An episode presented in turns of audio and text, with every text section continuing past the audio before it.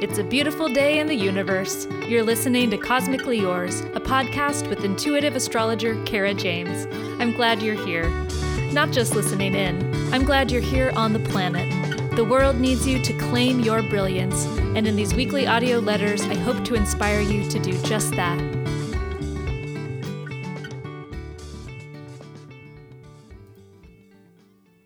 Saturday, April 4th, 2020. Dear listener, greetings from surprisingly semi sunny southeast Portland. I hope this Saturday finds you well.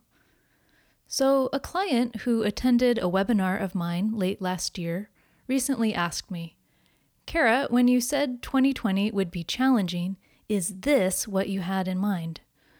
I jokingly told her my vision was a little less virusy and while, yes, I knew 2020 would be a tough year astrologically, nothing prepared me for the experience I had earlier this week when I found myself on the threshold of a small neighborhood grocery store for the first time in weeks. I had been assured by social media that face masks were now the thing. I saw photos of friends sporting cute ones with flowers. I watched a Japanese tutorial on how to fold one with hair ties and cloth. And so I stood before a set of shiny, sliding glass doors, my face bound with a blob of bright blue bandana, my glasses fogging up from their awkward placement atop my newfound Western wear, looking more like a misfit mobster than a mom, but feeling proud like an astronaut setting forth on a dangerous mission to help humanity.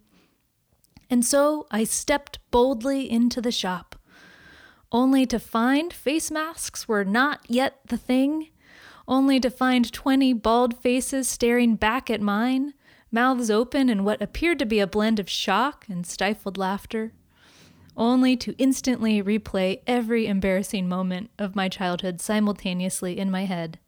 And there were a lot. But I held my head high, put my shoulders back, and the humiliation was all worth it. Not just because I was keeping myself and my neighbors safe, but because, as you know from my last letter, I was out of chips. I'm curious what surprises and smiles this week held for you, and I invite you to join me in being fashion forward. But back to that question I received about the planets, and more importantly, what can we learn from the cosmos? Is COVID 19 what I expected from the planets? In form, no, but in energy, yes. You see, 2020 kicked off several very significant cycles astrologically. It's helpful to think of them as seasons. Many of these cosmic seasons are much longer than our summers and falls, so the average person might not recognize them. But fortunately, astrologers have been tracking them for millennia, and they are as constant and predictable as any season Mother Nature brings. Some of these seasons may just get your face wet, while others sweep in like hurricanes and knock your proverbial house down. The planets farthest out in the solar system especially bring significant change to the landscape, your own personal landscape and that of society around you. And when the planet Pluto is involved, as he is this year, you can guarantee that when the season ends, the world will never be the same. Pluto demands transformation. And while the transformation may not feel as sweet and soft as that Anais Nin quote makes it seem, you know the one about the day when the risk to remain tight in a bud was more painful than the risk it took to blossom. The idea is the same. Like the force of nature upon the rose, the pressures of the planet Pluto become so great on a person or a society that there are only two ways to move, and both ways involve death. We can choose to stagnate and die on the vine, or we can choose the path of liberation and die to our old form, to step into the discomfort, the unknown, the great mystery, our own unfolding. And with Pluto, there is no other choice. Upon pain of death, you must make a decision. You may recall a time when you found yourself in a similar place. Perhaps you find yourself there now. Most of us can agree that this cosmic season feels like what we know of winter a time when life goes still, when growth stalls, when we turn inward and stay inside. You may feel like you're wintering in Des Moines, but notice your friend seems to be wintering in Palm Springs.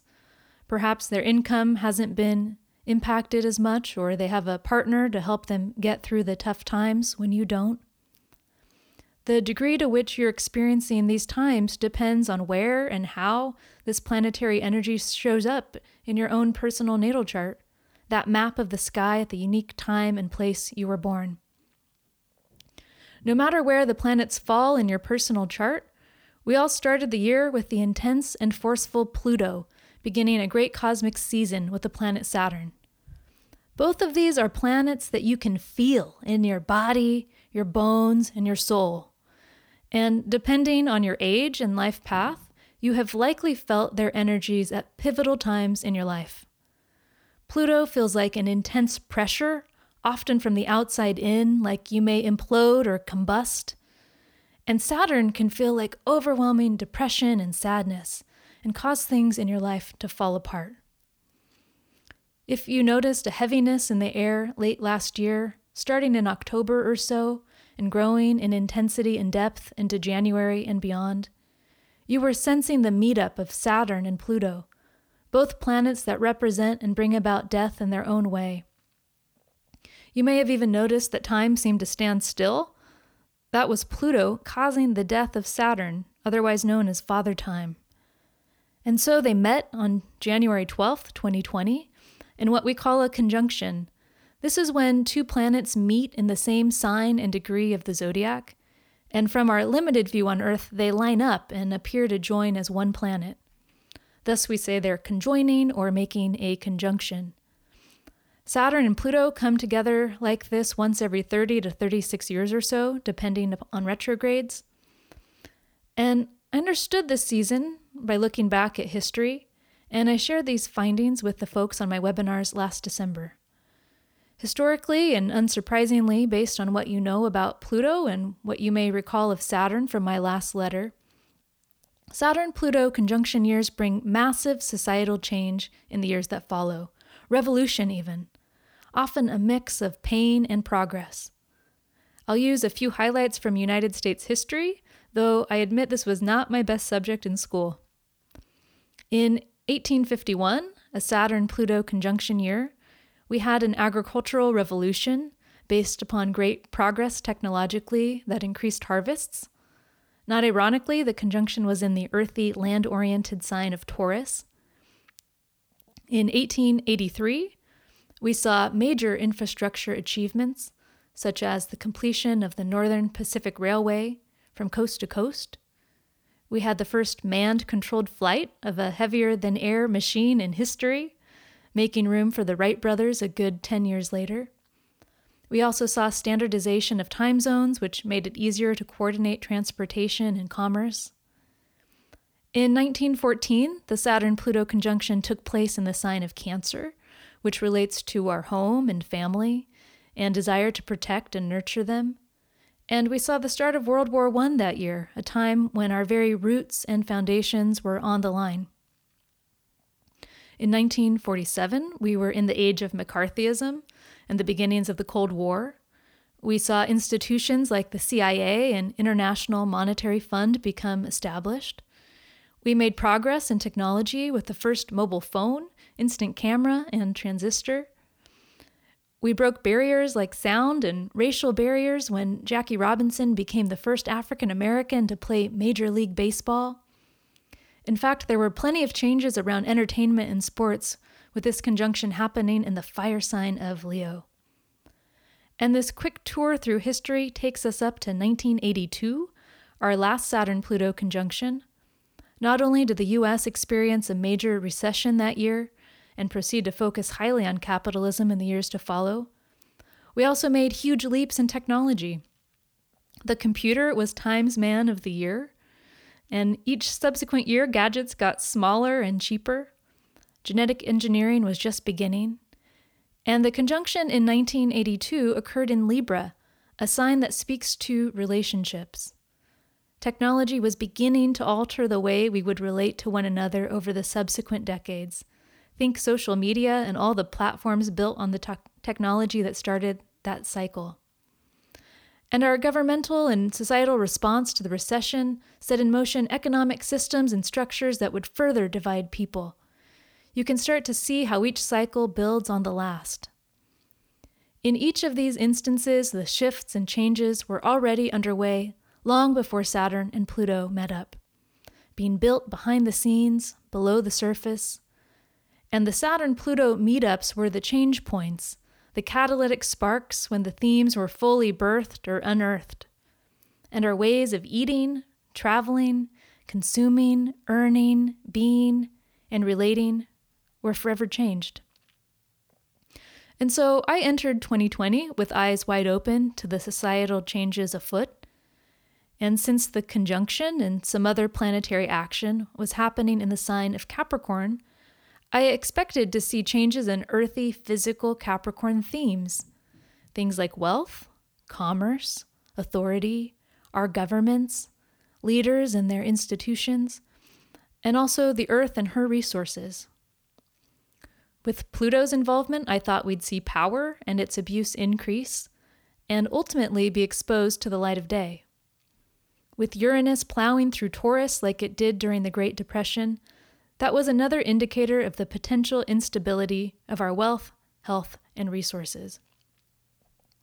And because 2020 started another important conjunction cycle involving Jupiter and Pluto, their conjunction is exact today, meaning in the same sign and degree, I forecast that we'd see greater injustices at our international borders, an increase in xenophobia, and ultimately a societal focus on healing, a higher vibration of Pluto. As I said before, I could see the energy, but the form was not yet clear. But every day, more is being seen. We entered 2020 with deep political divides, deep equality divides, deep resource divides. We all knew this, or could, if we were paying attention or cared. No surprises there.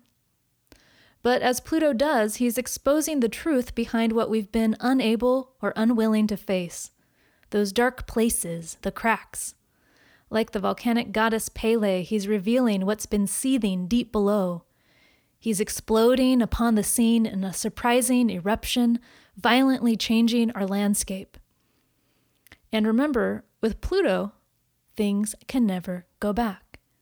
Something new will form, but things will never be the same. I'm not saying you can never go back outside. I'm just saying you and I and the world around us are changing in ways we are only beginning to fathom. From what I can tell, the coronavirus has very little to do with health. That's not to minimize the 60,000 people who have already perished as of the date of this letter, and the over 1 million more who are sick or will become so. It's just that health is the great equalizer. COVID 19 doesn't care if you're the Pope or a plumber, the president or the postal carrier. This virus is here to reveal, to test, and to transform. And we don't have to look farther than the headlines to see the planets at work. At least I don't. As an astrologer, I hear things in terms of signs and planets. Whether I meet you at a networking event or as a client, I hear your life and stories in cosmic terms. When you tell me relationship woes, I start picturing your seventh house of partnership. I can't help it. So, when the New York Times wrote the headline yesterday, half of humanity under lockdown orders, I heard Saturn in Aquarius, the sign Saturn recently moved into, or the isolation of humanity. When I heard how South Korea's use of surveillance was threatening privacy, or how the Philippine president had authorized their military to kill civilians who defy lockdown orders, I heard Saturn and Jupiter conjunct Pluto, or the potential for misplaced or overblown power. When I saw the graph in the papers that showed jobless claims were at 6.6 million people, 10 times what they were when they peaked at 695,000 in 1982, the last time we had a Saturn Pluto conjunction, I saw the planets at work. When comparisons were drawn between these times and World War II, 9 11, and the financial crisis of 2008, I heard periods in history when Saturn and Pluto formed other tense relationships with one another, or seasons within their season. And when I see our schools struggling to provide access to all remotely, our churches singing together on screens, our travel industry down on its knees, our journalists and media running after the truth, our healthcare system buckling under its own weight. I hear Jupiter conjunct Pluto, the plutonic death and transformation of our learning systems, wisdom traditions, cross cultural connections, and scientific institutions, all areas that are ruled by the planet Jupiter and his corresponding ninth house. And as we watch the events unfold on the world stage, we're left with the very Capricorn question What have we as a society been building? And who have we been building it for? The planet Saturn dismantles that which does not serve. If what we as a society had built was serving our people, it would not be crashing down.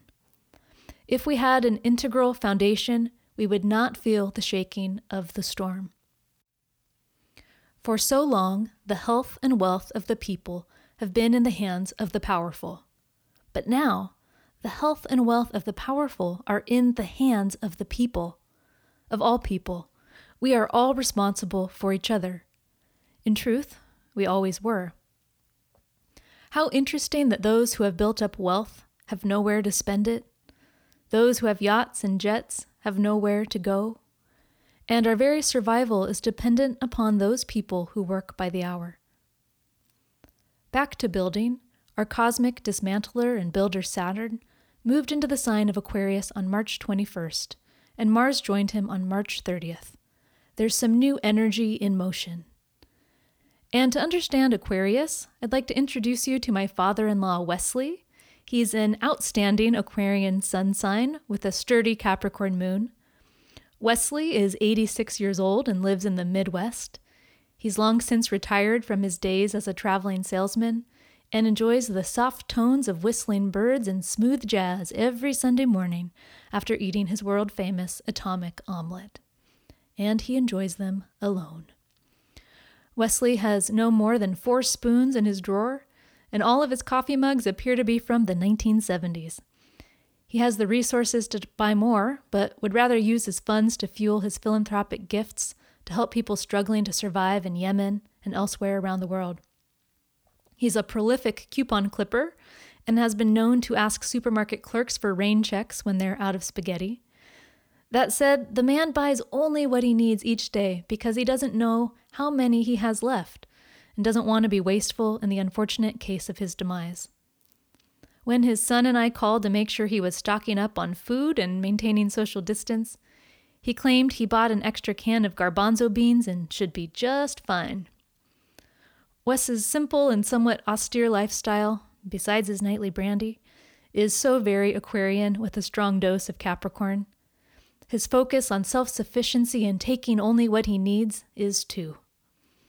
His love of his fellow man and concern for their well being exemplify some of the water bearer's best traits. To weather this storm, we look to Aquarius. And while Aquarius is indeed a humanitarian sign, it does not care about you. I'm sorry to say, at least not personally. Aquarius cares about you in general, about the tribe, the network, the group. It wants to see all survive and thrive together. Like Wes, the sign can make great personal sacrifice for the benefit of the global family. In fact, you'll often hear Aquarians talk about being citizens of the universe.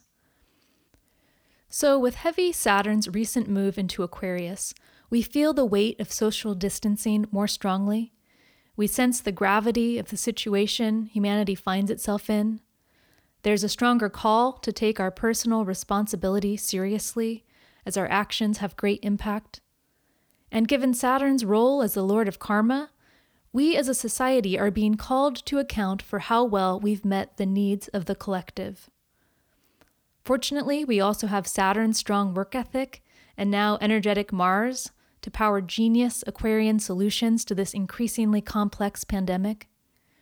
We just get a taste of Saturn in Aquarius before he retrogrades back into Capricorn in May, but these themes have been set in motion and will be punctuated in December with a Saturn Jupiter conjunction at zero degrees Aquarius. There's more at work behind the scenes. Chiron, an asteroid associated with healing, is in a tense relationship, a square, with the nodes of the moon, just as it was during the 1918 Spanish flu we feel its strong tension as we seek to balance our home and family life with our need to provide for them. Exactly what you'd expect with the nodes being in the signs of Cancer and Capricorn. Clearly, there's a lot going on in the cosmos. And as I briefly mentioned, today is an important day the day when Jupiter and Pluto get together at 24 degrees of Capricorn. We've already felt their presence as they've been near each other for the last month or so, but today their energy is at its peak, and yes, we can see how Jupiter is expanding illness and health and exposing the truths of our society. We can understand why people have been so fearful when we look to this conjunction. But the biggest takeaway these planets have for you and for me is to have faith. Jupiter himself is expansive and optimistic. He's asking us to trust this process, to know that despite our inability to see around the bend, there is light at the end. And so I encourage you to take heart wherever you're wintering, with whatever face covering you're wearing, whether you have one can of garbanzo beans or eight. Know that you are part of a great unfolding, a huge ask of humanity to look deeply at its intent and integrity as its very essence is laid bare. And while it may take time, know that something will grow again in this lava dirt. I remain cosmically yours, Kara James. P.S. I invite you to pop over to my website, karajames.com, and sign up for my newsletters to get even more cosmic thoughts. You can also find me on Instagram at Kara James Astrologer. Let me know what you think of the show and maybe catch a glimpse of me as a bandit shortly. And lastly, you can now find my cosmic letters on iTunes, Stitcher, Spotify, and others. So please subscribe and leave a star rating of the show so others can tune in with confidence. Take care.